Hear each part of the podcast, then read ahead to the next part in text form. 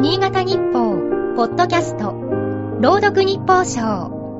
この番組は、新潟日報のコラム、日報賞を、新潟県内の地域 FM10 局が、持ち回りで読み上げます。5月23日。ここ30年ほど文字を書く際は、ほぼキーボードを使っている。近年はカレーも手伝い、漢字を手書きしようにも一向に字面を思い出せないことが増えた。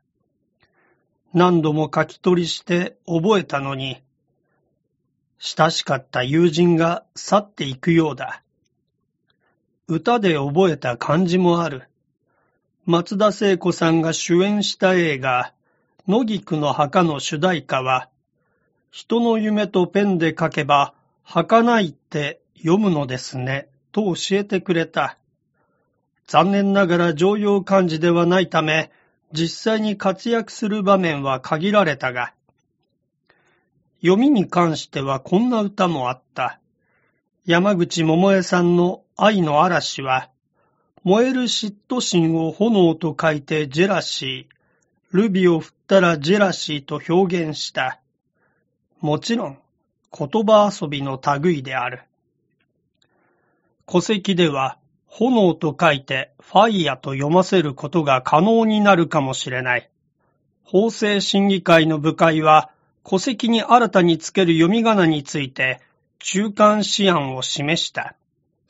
いわゆるキラキラネームとされる、大空と書いてスカイや、光に宇宙の宙と書いてピカチュウなども、読みが字の意味と関連があるとして認められるらしい。往年の人気バンド、ゴダイゴのヒット曲、 Beautiful Name を思い浮かべる。一つの地球に一人ずつ一つという歌詞の通り、名付ける側は一つの名前にかけがえのない思いを託すのだろう。ただ、名前は個人的なものであると同時に、社会との接点でもある。